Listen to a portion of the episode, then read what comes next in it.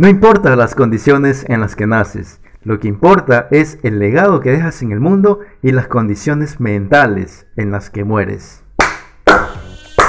Hola queridas tortugas, queridos emprendedores, qué alegría me da saludarlos una vez más. Para mí, este servidor Robert Posligua es un honor estar compartiendo eh, este video frente a sus pantallas y este audio, este podcast entre sus audífonos. Y es que después de haber eh, hecho una pausa muy cortita, muy cortita, debido a cuestiones personales, pero ya estamos de vuelta, pues vengo con todas esas energías que hacían falta ya para seguir contribuyendo a esta comunidad de emprendedores tortugas, seguir eh, aportándoles valor para que puedan emprender, para que puedan dar ese salto de moñudos a emprendedores o de desempleados a emprendedores, pero que lo puedan hacer con toda esa motivación, con toda esa energía positiva, con todas las ganas, esa actitud positiva, que durante el camino nos toca eh, levantarla, porque así es el mercado, así es el mundo. Solemos desmotivarnos muy fáciles. Entonces, productos de las derrotas, de los desaciertos que vayamos tomando en el camino con nuestros emprendimientos. Pero tenemos que seguir allí. Tenemos que seguir en la lucha. Esto se trata de luchar día a día y no descansar. Los emprendedores tortugas no descansamos. Quizás descansemos el día en que muramos. Pero mientras tanto hay que seguir con ese espíritu luchador, con ese, esa construcción del legado que tanto nosotros predicamos aquí en esta comunidad, en este canal. Y estoy también bastante contento porque acabamos ya de llegar a los mil seguidores en la página de Facebook. Así que bueno, muchos saludos, muchos abrazos a esos seguidores de Facebook. Pero vamos a seguir construyendo esta, esta comunidad, vamos a seguir trabajando, todo sea por predicar el emprendimiento, por llevar ese espíritu luchador, eh, más allá ¿no? de solamente las personas exitosas, los grandes eh, emprendedores, los Elon Musk, los Mark Zuckerberg, todos podemos llegar a ser como ellos. Ellos son simplemente ese modelo a seguir y cada uno va trazando pues su camino, cada uno va haciendo su historia en este mundo del emprendimiento. Entonces, esta semana quiero hablarles sobre un tema importante y es el posicionamiento en el mercado estas personas que han posicionado también sus marcas personales en el mercado. Por eso son tan famosas, tan conocidas como Mark Zuckerberg, Elon Musk, ¿no? Steve Jobs, que ya no está con nosotros, pero todas estas personas posicionaron su marca personal. Muchos emprendedores ven el hecho de posicionarse como algo que le compete más al departamento de marketing en algún momento cuando lo tengan si empiezas en cero, pues tú eres, tú mismo eres tu departamento de marketing, ¿no?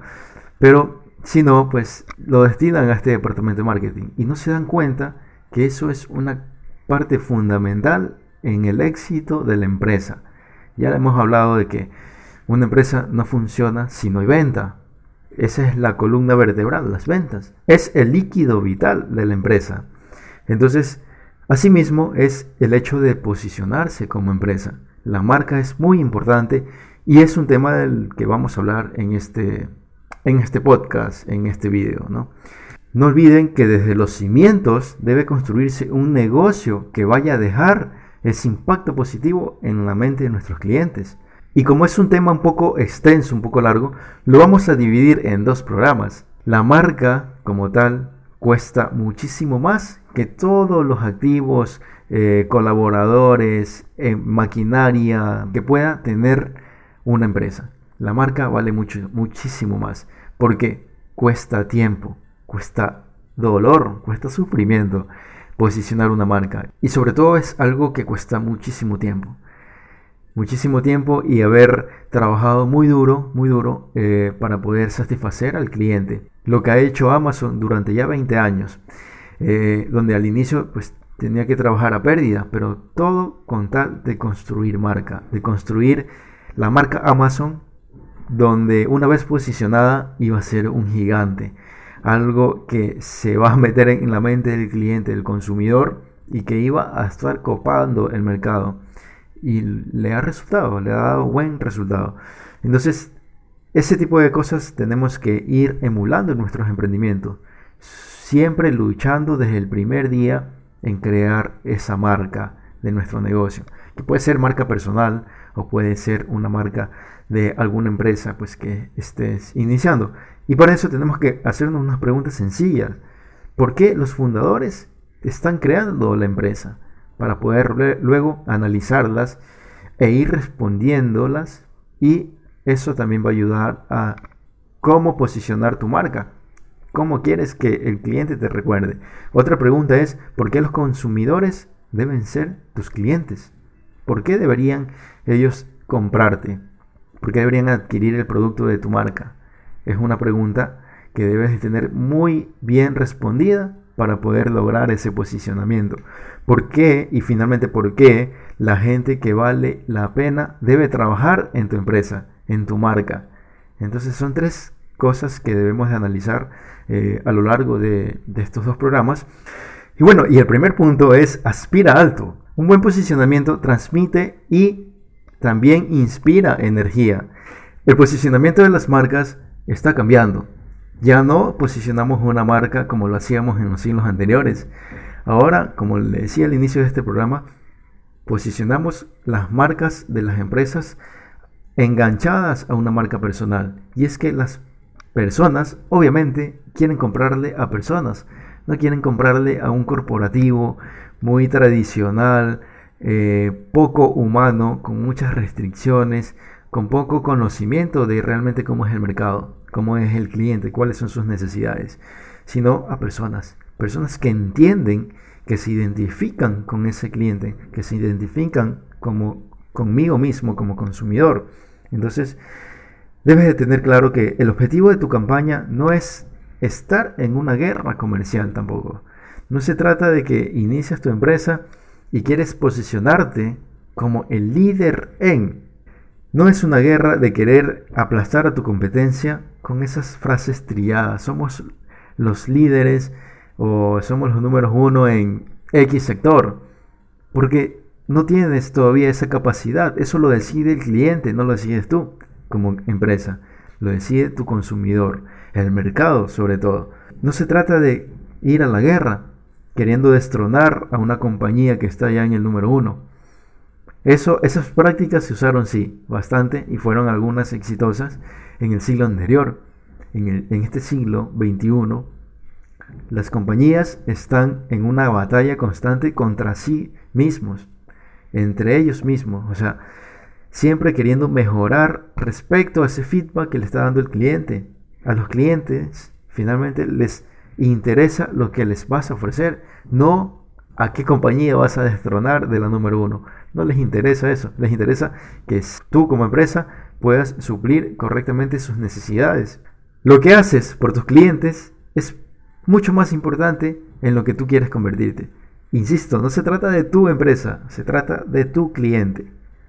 Eso, si le resuelves el problema, va a ayudar a posicionarte en el número uno el cliente te va a poner en ese podio, en ese altar, como la número uno. No tú, no tú, no con tu, tus campañas publicitarias que puede costar mucho dinero, eh, queriendo posicionarte, sino resolviéndole los problemas. Esa es la mejor forma de posicionarse, resolviendo el problema del cliente, siendo auténtico y cumpliendo con tu palabra. Recuerda que decir que tu compañía o tu empresa es la líder o la número uno es algo egocéntrico, es algo que el cliente lo detecta en primera instancia.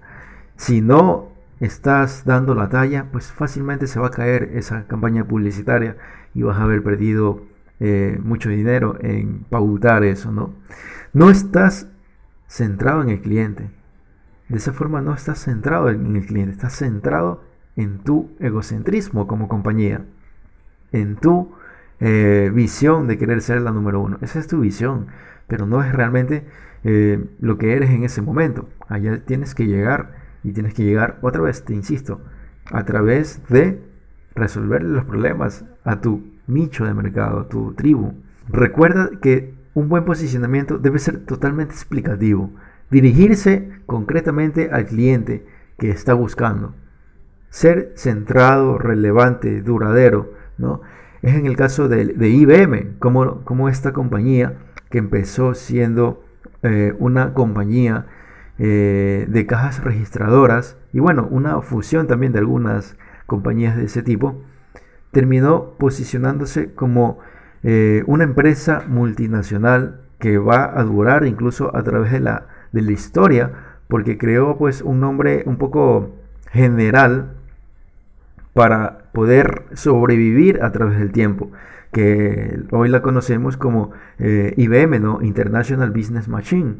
Es, eso quiere decir que es una compañía de máquinas, de negocios, que durará siglos posicionada con ese tema, porque a menos que pasemos a otra revolución, no una revolución de máquinas, sino a otra, entonces IBM no tendrá ningún problema en seguir posicionada como la número uno en máquinas. Entonces recuerda que tu posicionamiento debe ser diferenciado y no parecerse a la competencia. En eso tienes que eh, enfocarte mucho, enfocar muchas energías para diferenciarte. Revisa que tu posicionamiento produce dos cosas, nada más. Dos cosas. La primera es orgullo. ¿Por qué? Porque has conseguido describir eh, con mucha precisión lo que haces. Entonces eso debe producirte orgullo. Y lo segundo que debe producirte tu posicionamiento es alivio. Porque has mencionado a todo cliente o consumidor posible. ¿no? Si tú logras crear estas dos cosas cuando estás creando tu emprendimiento, tu negocio o lo estás posicionando, pues tendrás ya todo listo para lograr posicionar tu empresa a través de los años, incluso eh, a través de ese legado que estás construyendo. Entonces recuerda, querida tortuga, eh, esas dos cosas, orgullo y alivio. Vamos entonces al siguiente tema que es crear una tribu, porque para posicionarte tú necesitas una tribu. No puedes posicionarte si no tienes una tribu a la cual vas a ayudar.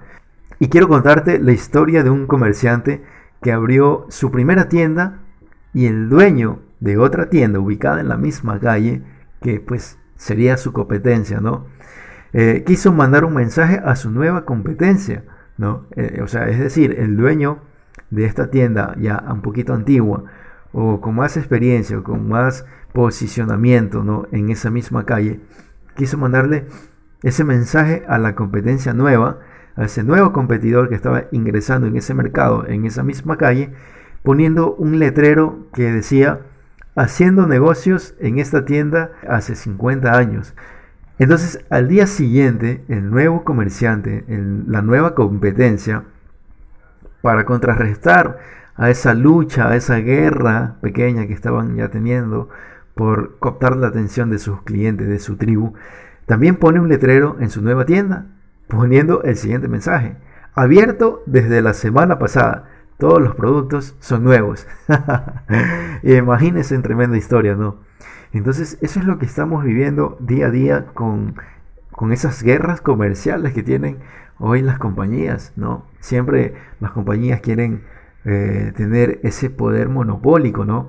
Y captar todas las atenciones de los clientes, de las diferentes tribus incluso. Muchos emprendedores intentan acaparar la mayor cantidad de clientes, la mayor cantidad de atención, y esto hace que quieran ir por todo y evitan los nichos de mercado. ¿Qué quiere decir esto? Que evitan encuadrarse en una sola actividad y quieran hacerlo todo. Por ejemplo, si yo quiero hacer eh, páginas web.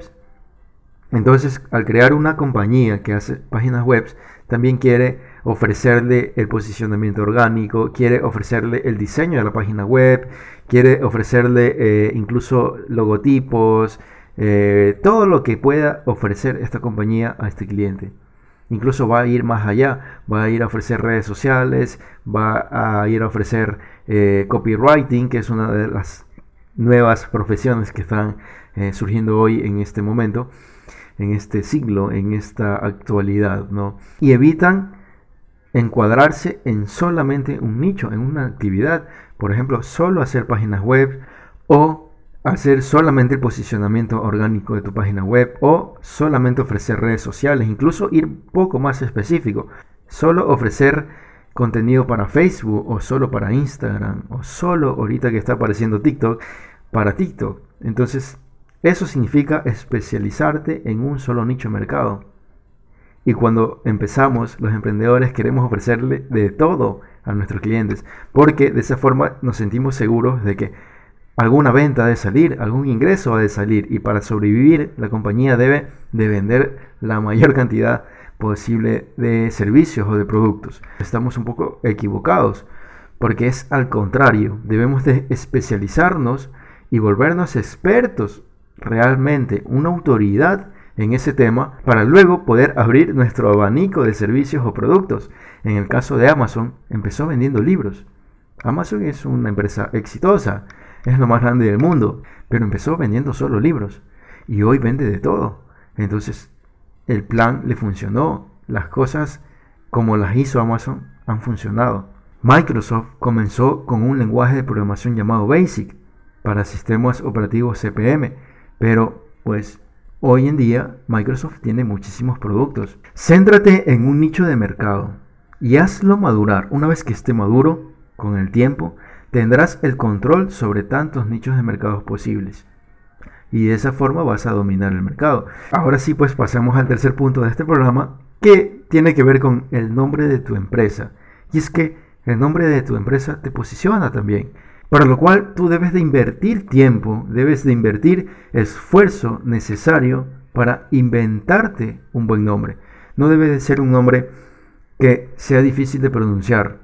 Eso pues hace más fácil este tema de posicionamiento. Y para lo cual pues vamos a hablar y vamos a compartir algunos tips importantes que debes de considerar, debes de eh, tomar en cuenta para poder crear este nombre. Fíjate que la primera letra sea de las primeras del alfabeto, del abecedario. Y bueno, no es una regla a cumplirse a, rajatabla, ¿no? Pero son recomendaciones y tienen que ver con estrategias. Y es que dentro de alguna lista, alguna lista que genere alguna revista o lo que sea de compañías, al tener las primeras letras del abecedario, pues tu empresa va a aparecer en las primeras posiciones. Evita poner números en el nombre de tu marca. Elige un nombre con potencial para conjugar. Por ejemplo, Google eligió un nombre que hoy, hoy ya todos lo hacemos verbo. ¿Verbo qué quiere decir? Es algo que se conjuga con los pronombres personales. Yo googleo, tú googleas, ellos googlean, todos googleamos, que está un poco reemplazando al término, perdón, al verbo buscar.